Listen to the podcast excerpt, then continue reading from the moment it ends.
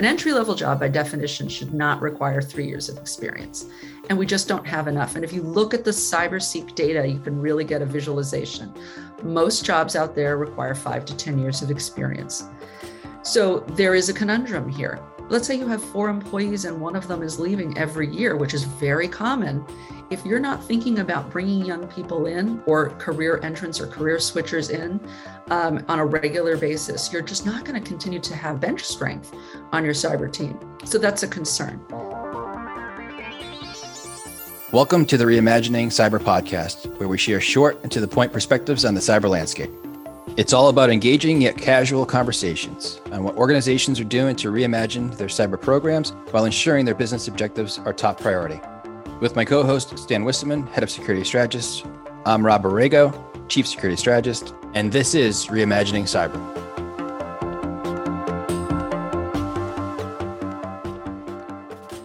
Stan, I know you're out remote today.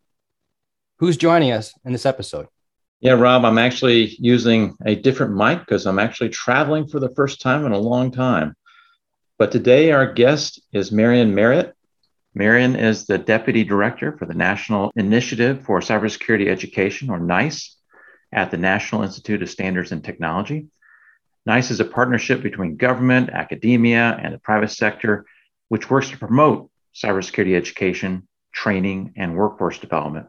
And it's great to have you with us, Marian uh, especially during Cybersecurity Awareness Month. Anything else you'd like to add to your background for our listeners? Sure. First of all, thank you so much for having me on. It's really a pleasure to, to join you today. Um, and one of the things I, I find very interesting about this field of cybersecurity is that despite the fact that I never went to school to study it, I've been working in cybersecurity for over 24 years. And I think you'll find many professionals have similar circuitous paths to the, their careers. So uh, hopefully people will find that uh, reassuring if they are considering this as a field for themselves. Marian, I'd like to start by asking about the cybersecurity skills shortage we all hear about. I mean, is it real? Uh, do you think that the situation is improving or is it getting worse?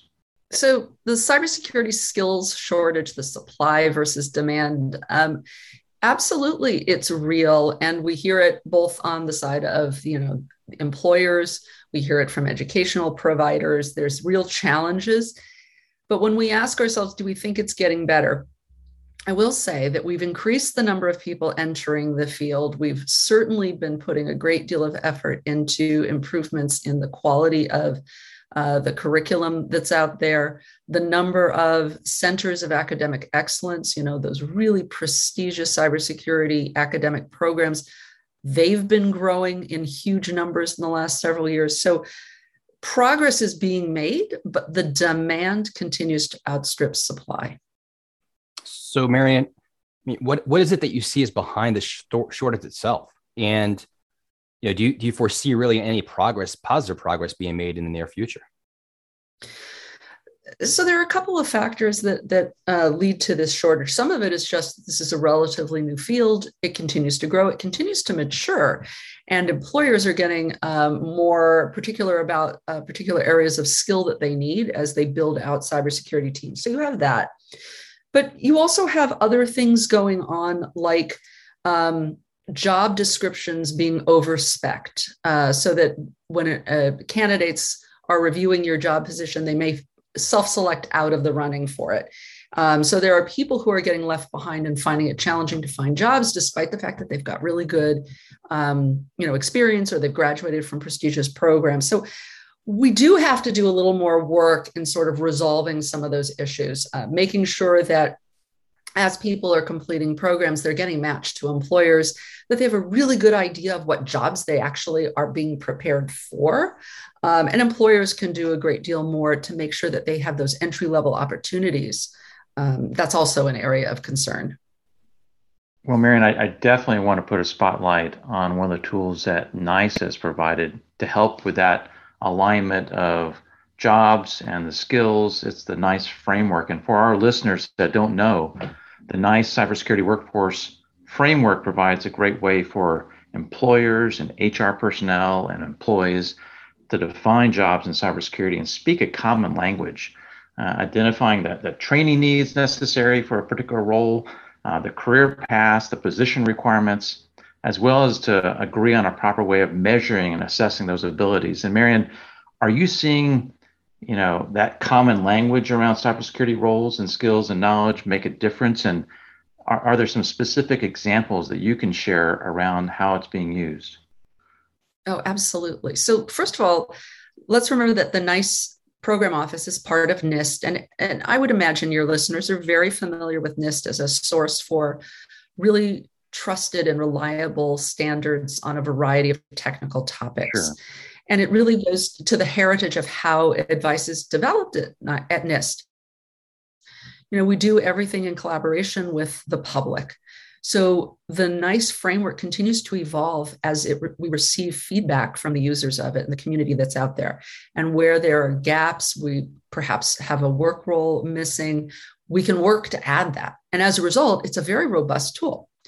Um, and you ask about, you know, how people are using it. Well, first and foremost, the NICE framework originated from a need for the federal government to describe their own workforce, to enable people to prepare successfully for work in the federal government and to move from agency to agency, and to get rid of issues like people describe the work differently, and therefore I don't know if I'm qualified. You know, if everyone's standardized on a certain set of um, knowledge, skills, and tasks associated with a position, it becomes just easier for people to apply for those jobs. So that's the concept.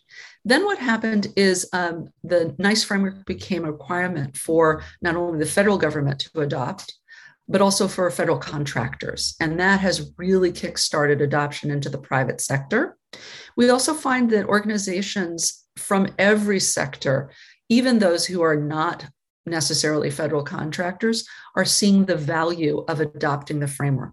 So, one of the ways that people use it is to assess their current workforce and identify gaps, either in the knowledge of people on the team or entire work roles they may be missing.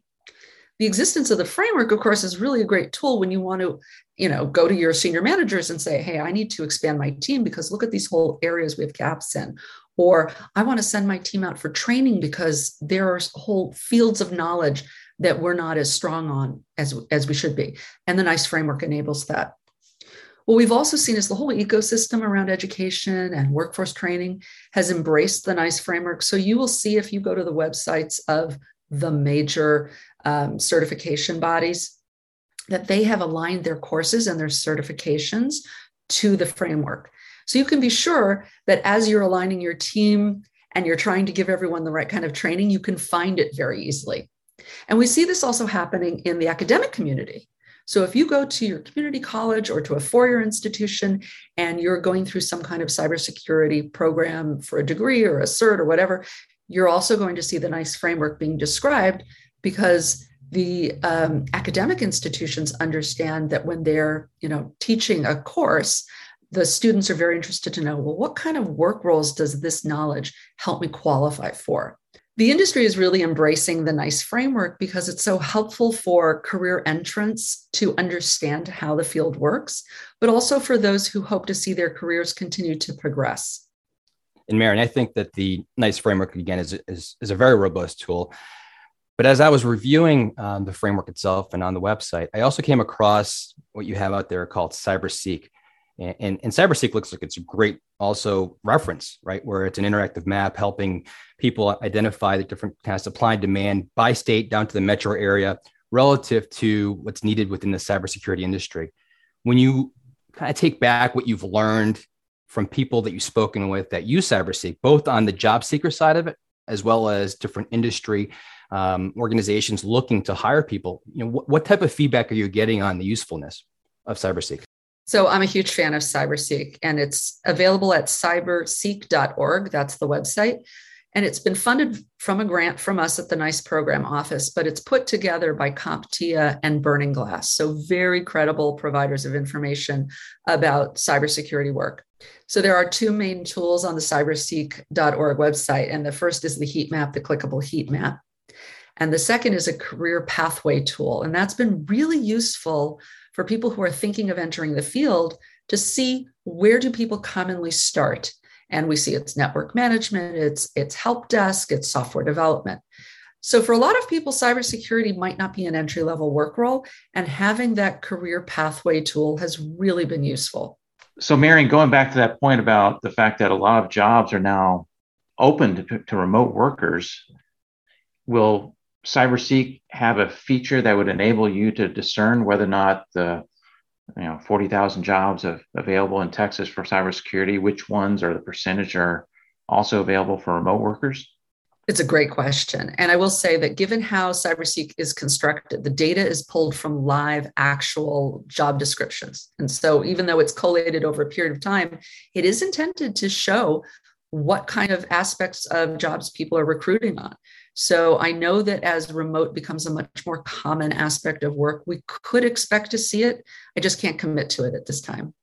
Okay, got it. So going back to your your point about requiring a CISSP for an entry level job, that's a that's a very good example of how sometimes they the the folks creating the job description don't understand you know some of the credentials they're putting on there right as a requirement um, but even without that you know entry level positions are, are really difficult to find for those without experience right i mean to your point that you made earlier, the the the the just descriptions sometimes are very precise, and sometimes you you opt out yourself because you well, I don't fit that, and so you don't even apply. Um, but I've talked to, and I'm sure Rob has as well, a number of folks who have made a commitment to you know going through a cybersecurity program, gotten you know the certificate, et cetera, but they then can't get the job because they don't have that two, three, five years experience that that's being looked for. Um, what do you suggest on both sides of the equation? Yeah, it's a really challenging situation at the entry level. First of all, we don't have enough entry level jobs, real entry level jobs. You know, an entry level job by definition should not require three years of experience. And we just don't have enough. And if you look at the CyberSeek data, you can really get a visualization most jobs out there require five to 10 years of experience. So there is a conundrum here. We need employers to think very carefully about entry level, not only because we just need more entry level positions for people coming out of schools, um, but additionally, retention is such an issue in the cybersecurity field. And even if you've got a small team, if you let's say you have four employees and one of them is leaving every year, which is very common, if you're not thinking about bringing young people in or career entrants or career switchers in um, on a regular basis, you're just not going to continue to have bench strength on your cyber team. So that's a concern.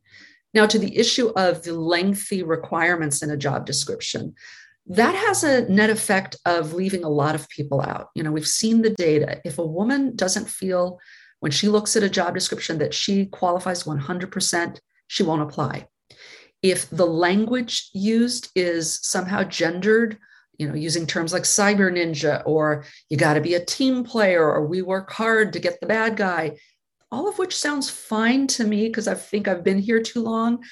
But to a lot of people, that says men. I may be guilty of that yeah. in the past as well. So, interesting point. Right? You know, it's something to ask. Um, and there are tools out there, and there are lots of experts that can help. Um, but by testing, you can do A B testing of your job descriptions and see if it makes a difference in the candidate pool you get. There's other evidence that, let's say you have a commitment to diversity and you want to get more women and people of color on the team, and that's great. Well, there's data. I read an article from the Harvard Business Review that says unless you have more than one finalist, like in your final candidate pool, who meets that diversity criteria, you won't increase the numbers because that individual will be seen almost as a token, really. Uh, but when you have two or more, you start to increase diversity on the team because people begin to look past the superficial and look at the qualifications, which of course is what we want. So, entry level roles, we need those to increase. We need people to be thinking about how they can get out of the reflexive I'll pay a recruiter, I'll pay whatever I can. I've got to get five to 10 years experience. I need someone who's done this work before. I mean, it's so human to want to go there, but it doesn't help you in the long run. Now, now Marian, I think you know when you look at the retention aspect, that that is another issue, right? As you said, I mean, people are flipping in and out different companies within a year's time frame. 18 months is the average for an analyst, things of that nature. But you and we talked about the entry level positions, um, which which there's a ton of, and there's a ton of people who want to get into the market, and this kind of the disconnect Now, when you kind of pull it all together, there's also how do I validate the necessary skills and that this person really has them to come in and do what I need of them specifically for our organization. Right? What are we looking for? Um, and in even my own employee base, right? As I'm looking to up level the, the capabilities and skill sets within, you know, how do I again measure, how do I validate that they're able sure. to take it to the next level? And, and one of the things that it sounds like is starting to kind of catch on as a way to help measure that um, is cyber ranges.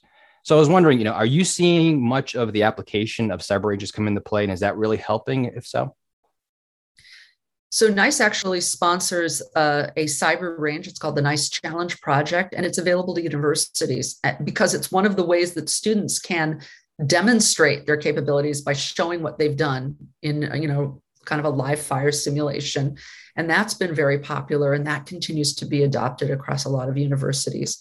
So, you know, NICE is trying to invest in things that have the potential to really address some of these inefficiencies, but also sort of miscommunications about what somebody's qualified to do. It's hard for an employer to look at a resume and see the list of courses you took in a university and know what you can do for them. Uh, so we've got to help communicate better. Um, but additionally, we are seeing employers start to use um, assessments or you know capture the flags or these ranges as a way of screening candidates or having candidates as they become finalists, you know, demonstrate their capability. You can also use them as training tools for people in house and identify gaps in knowledge. Um, in fact, we just did an article. It's available on the NICE website, which is at nist.gov slash NICE. Uh, sign up for our quarterly newsletter, but the the issue from a few months ago actually featured Cloud Range, which does pre-hire assessments for employers. There are a lot of nice cyber ranges and pre-hire assessment tools out there, both ranging from the low cost or free, like the NICE Challenge project, but also commercial versions.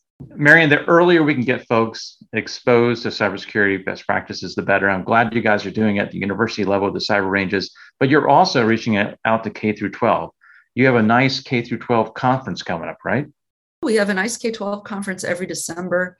Of course, we're still in the virtual mode right now, but but you bring up such a great point how are we going to get more young people even aware of cybersecurity careers and the range of them that there are? You know, people like me work sort of on the policy management side of things. I'm a cybersecurity professional. So while there may be myths out there for young people about what cybersecurity work is, you know, guy in a hoodie typing really fast, you know, magic coding, that kind of person, the reality is there's work in cybersecurity for every type of person and every interest. Um, you can't expect young people to know that. Their parents don't know that. So we actually have not only the K 12 conference, but we have a week dedicated to cybersecurity careers. And it occurs during the month of October. October 18th through 23 is Cybersecurity Career Awareness Week. So, Marianne, I think you know what you've shared with all of the great resources that NICE has to offer the the future of our cyber workforce and you, you're reaching down to the k through 12 level you know not just the traditional kind of we're looking at the university but going into the k through 12 i think that's critically important so we really appreciate you taking the time today to share with us all and our listeners what is out there what is offered by nice so for those of them that haven't taken advantage of it there's so many great resources that they need to go out and start leveraging to be able to better their own programs and apply to be able to also identify additional talent that they're looking to bring into their organizations thanks again for joining us marian it was an absolute pleasure. Thank you so much. Thanks, Mary. Thanks for listening to the Reimagining Cyber podcast. We hope you enjoyed this episode. If you would like to have us cover a specific topic of interest, feel free to reach out to us, and you can find out how in the show notes. And don't forget to subscribe. This podcast was brought to you by CyberRes, a micro-focused line of business, where our mission is to deliver cyber resilience by engaging people, process, and technology to protect, detect, and evolve.